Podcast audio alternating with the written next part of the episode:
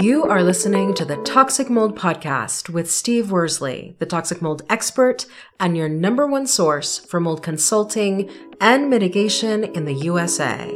Let's dive into a brand new episode. Before we get started on this episode, here's a not so short disclaimer.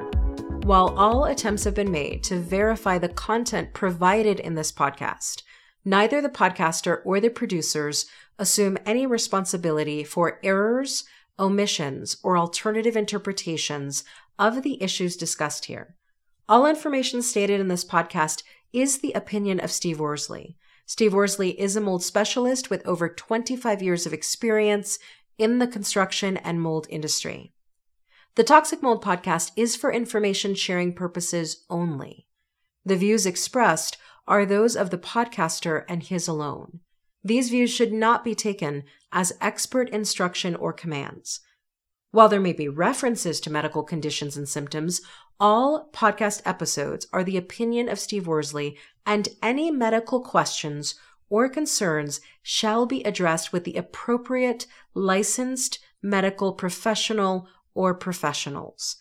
As the podcaster refers to different mold types, please be aware that Steve Worsley is not a microbiologist, and questions concerning mold specifics should be answered by the appropriate professional. Steve isn't, nor does he offer any legal advice. For any legal advice, you must speak with a lawyer. The listener is 100% responsible for his or her own actions.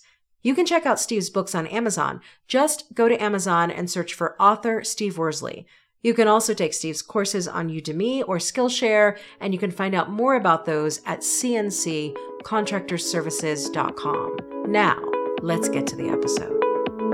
Hello. You're listening to the Toxic Mold Podcast with myself, Steve Worsley. Today we are on episode 199. So it's about 20th of March, so we're about a week and a half away from April, so I hope all of you are doing well. I'd like to thank all of you for being loyal listeners. I really do appreciate it. I hope this version of me doing the podcast with myself doing solo, hopefully that all of you listeners are finding it interesting. I know it really helps to have Cassandra in these, but as I've said before, she's really busy. She has her own business to run, so it's just me, and we just haven't quite gotten to a point where I would have other guests on. I've had people reaching out, but it's just, a lot of it is, for one, it's difficult to do, and two, I have to make sure that I bring people on this podcast that have the same views, I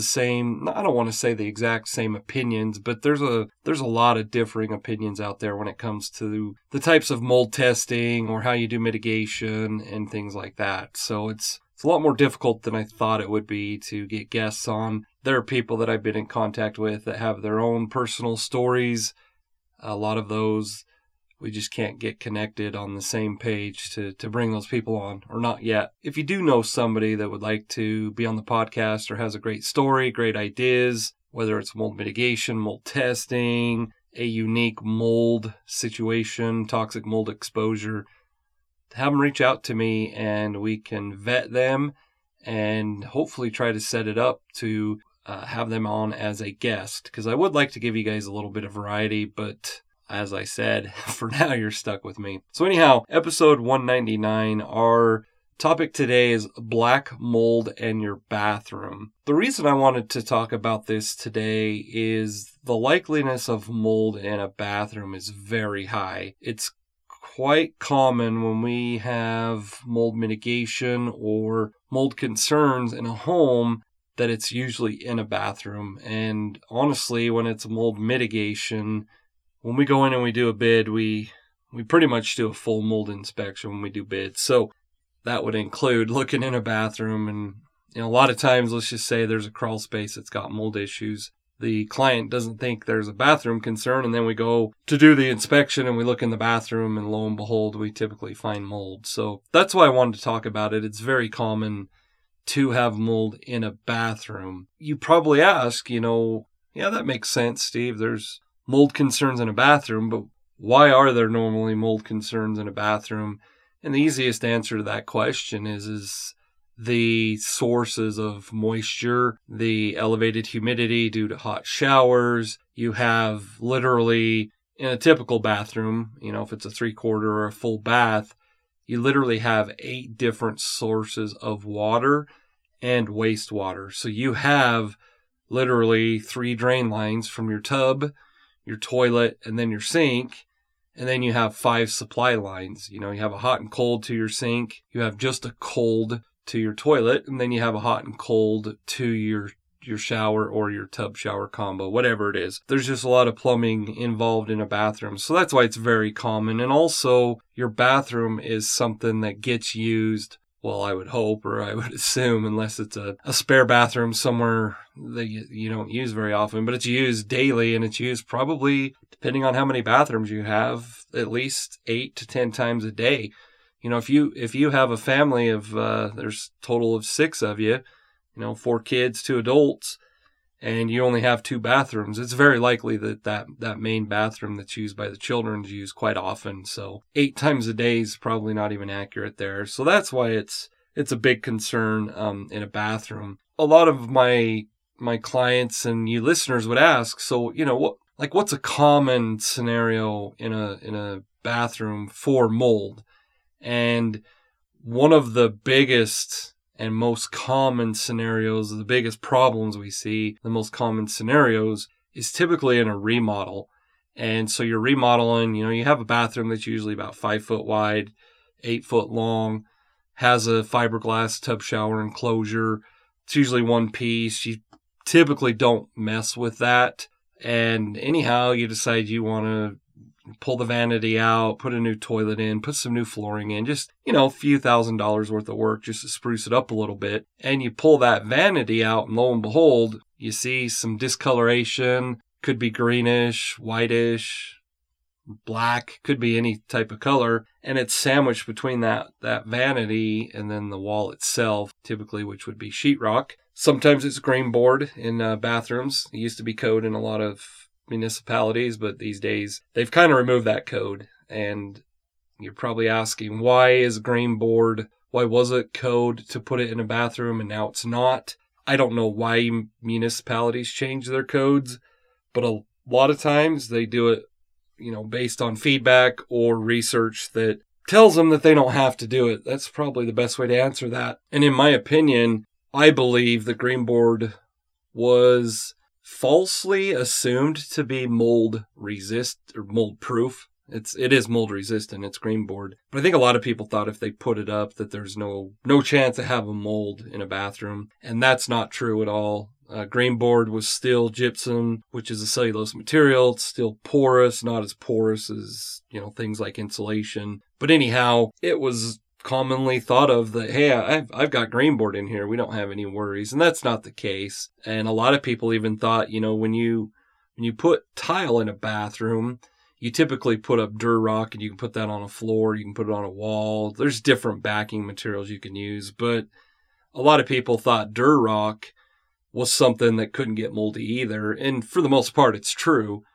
But on the other hand, not everything in the bathroom is a non-porous surface like Durrock. So, you know, I think going back to what I was saying, I think the reason that a lot of the municipalities removed that code for green board was simply due to the fact that it really didn't prevent mold. Yes, it was mold resistant, but you were still having mold issues. And honestly, I've seen active or viable, however you want to word it, I've seen viable mold growth common. It's very common on green board. The misnomer that it was mold proof was not true. So anyhow, that's probably the most common scenario we see is you pull that vanity out and then you have mold on that sheetrock, and it was essentially sandwiched between the back of the cabinets, which is typically just a real thin piece of whatever type of wood material that they use, and between the sheetrock itself. So you couldn't see it until you pulled that vanity out. And I'm sure you're asking, so what do? We found this mold after we pulled our vanity out. What are we supposed to do? Well, I'm sure you're not shocked to hear me say, I hope you contact a mold specialist or mold mitigation company. I always recommend, obviously, a professional, but let's just say that You're right in the middle of your remodel. Your contractor says, hey, I could take care of this. This is just mold. We can just spray it. Make sure you don't go down that road. Mold always has to be removed. It can't be just sprayed or fogged or whatever process they use. It has to be removed, meaning if there's mold on the sheetrock itself, the sheetrock has to be removed. So first and foremost, obviously you would contact a specialist, but if you can't get one in there, the best thing you could do is something we talked about last week is you can put up a containment. Now, if this is a bathroom that is used daily, and let's just go back to the scenario I said, there's 6 of you, you have 2 bathrooms, let's say it's a 4-bedroom, 2-bath. The adults typically would use the master bath, and then the children would use the main hallway bathroom. So you have 4 people that are more or less without a bathroom. And as inconvenient as it could and would be, the best thing you could do is put a containment up on that door and literally shut all the water valves off in that bathroom, cover up the HVAC vent if there is one in there, and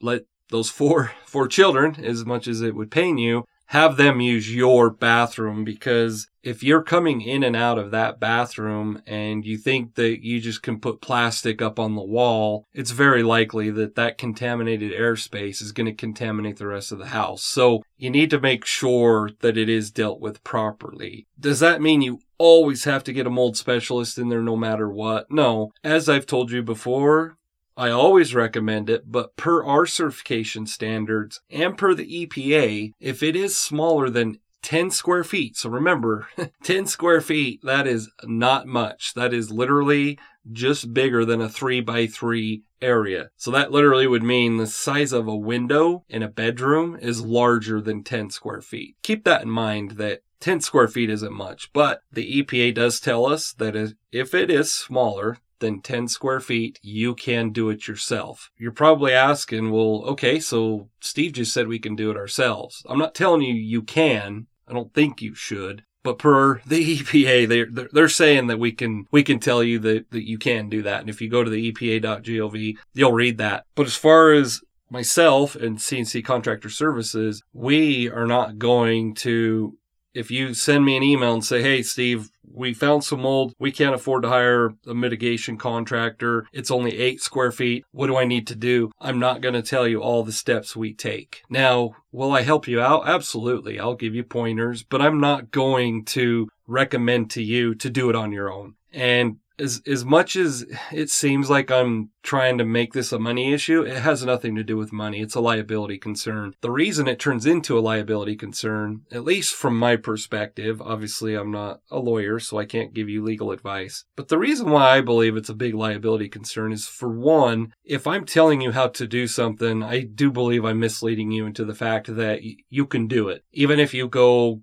rent air scrubbers or ozone machines, you go buy the proper PPE, you buy the chemicals that we use as professionals, you buy a fogger, you rent a fogging machine, whatever it is, you're kind of lulled into the fact that you think that I think you're capable of doing it. And I'm not saying you're not capable. I know you're fully capable of doing it. But the biggest concern is that you can cross-contaminate, and that's why you have a containment up. And also, another concern is, and I've said this many times, I haven't gotten to say this in a while, but mold is the gift that keeps on giving. And what I mean by that is you're gonna see the sheetrock. It looks like there's just a little bit of mold on the sheetrock after you've pulled out your vanity. So you cut that sheetrock out. We do what we would call a flood cut, and lo and behold, you open that wall cavity and you see that there's mold on the backside of the sheetrock on whatever room's adjacent to it. Let's just say it's your living room that's on the other side of that bathroom. You can see mold on that wall. Well, so now what do? Now you have a concern in your living room. Now, does that mean that the mold's already in the living room? No. But once you start cutting that wall out on the living room side, then you have a whole other mess to deal with. And can you put up a containment? Absolutely. That's the kind of things we do. But my point is this, is that the mold is typically not isolated to that one area that you initially see. And on top of that, you've got to bring in a plumber because you've got to figure out what caused that. Mold doesn't just start growing. Mold spores are naturally present in a home. Mold infestations are not. So keep that in mind. You know, when people say, oh, mold's fine, it doesn't matter, it's just naturally in your home. That's true. Those are the mold spores that are naturally floating around. When building materials such as sheetrock and insulation and all sorts of things, whatever we use these days, there's glues and stains and just chemicals that are used in all building materials. Once those get wet, that's where those mycotoxins are coming from. So keep that in mind, that once that stuff gets wet, it's not good. Whether it's a common mold type that's there, the wet building materials is the red flag. And so my point is this, is that the mold doesn't just start to grow. There had to have been some sort of moisture intrusion event, which could have been a drain pipe that was leaking, could have been a water supply line. And, you know, it's something that led to those mold concerns. So keep in mind that just a simple fix in your mind in a bathroom could turn into something that's really major. And by the time you're trying to do it yourself and things go awry and nothing ever goes as planned, or for the most part for us as professionals, a mold mitigation job is typically never what we can see visibly when we do our estimates. At the end of the day, it's going to be a lot worse than what you thought. So keep that in mind. But going back to mold in your bathroom, there, you know, there's other situations that could cause mold in your bathroom. You could have whoever, a teenager that loves to take hot showers, and if you don't have an instant water heater, typically that's about the only thing that'll give you endless hot water. But if you have a water heater that's a 40-50 gallon tank, typically that teenager literally drains that tank. They don't turn on the fan in the bathroom, and even if they do, it's really steamy and foggy in there, and they do that daily. That can cause mold concerns. Another hot spot for mold in a bathroom is obviously the toilet. Typically, you don't see those problems until you pull that toilet up, and then all the subfloor around that toilet is rotted because the wax seal was defective. So keep that in mind, that the scenario I went over is not the only scenario. What's our call to action for this podcast episode? I just talked to you about high humidity in a bathroom that someone uses to shower in and it's steamy all the time. The best way to know if you're having problems or could have problems anywhere in your home, but especially in a bathroom, is to install a humidity gauge. And we've done podcast episodes about that, so you can go back through. I don't have the episode numbers, but we talk about it quite often. There are humidity gauges where you literally can buy a 5-pack for $30 off of Amazon. There are some that are $30 for just one, and you know, the reason that would cost more is because it has Bluetooth capabilities.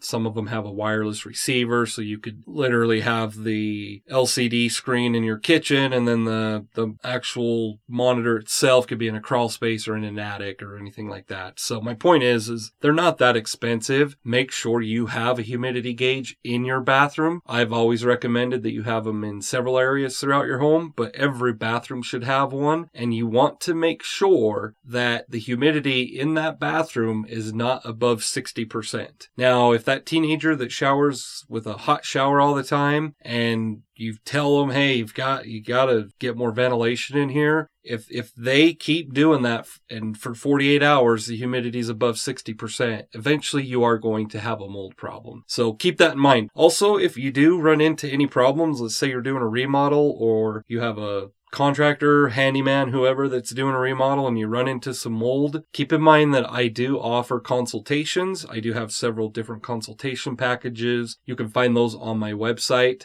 at cnccontractorservices.com. Once again, this is episode 199. Thank you for listening, and have a wonderful day. Thank you for listening to this episode. Make sure you go to our website at cnccontractorservices.com and sign up for the mold investigation checklist. Again, go to cnccontractorservices.com and get your free mold investigation checklist today. You can also, on cnccontractorservices.com, find out more about Steve's courses and books and consultations. Once again, go to cnccontractorservices.com.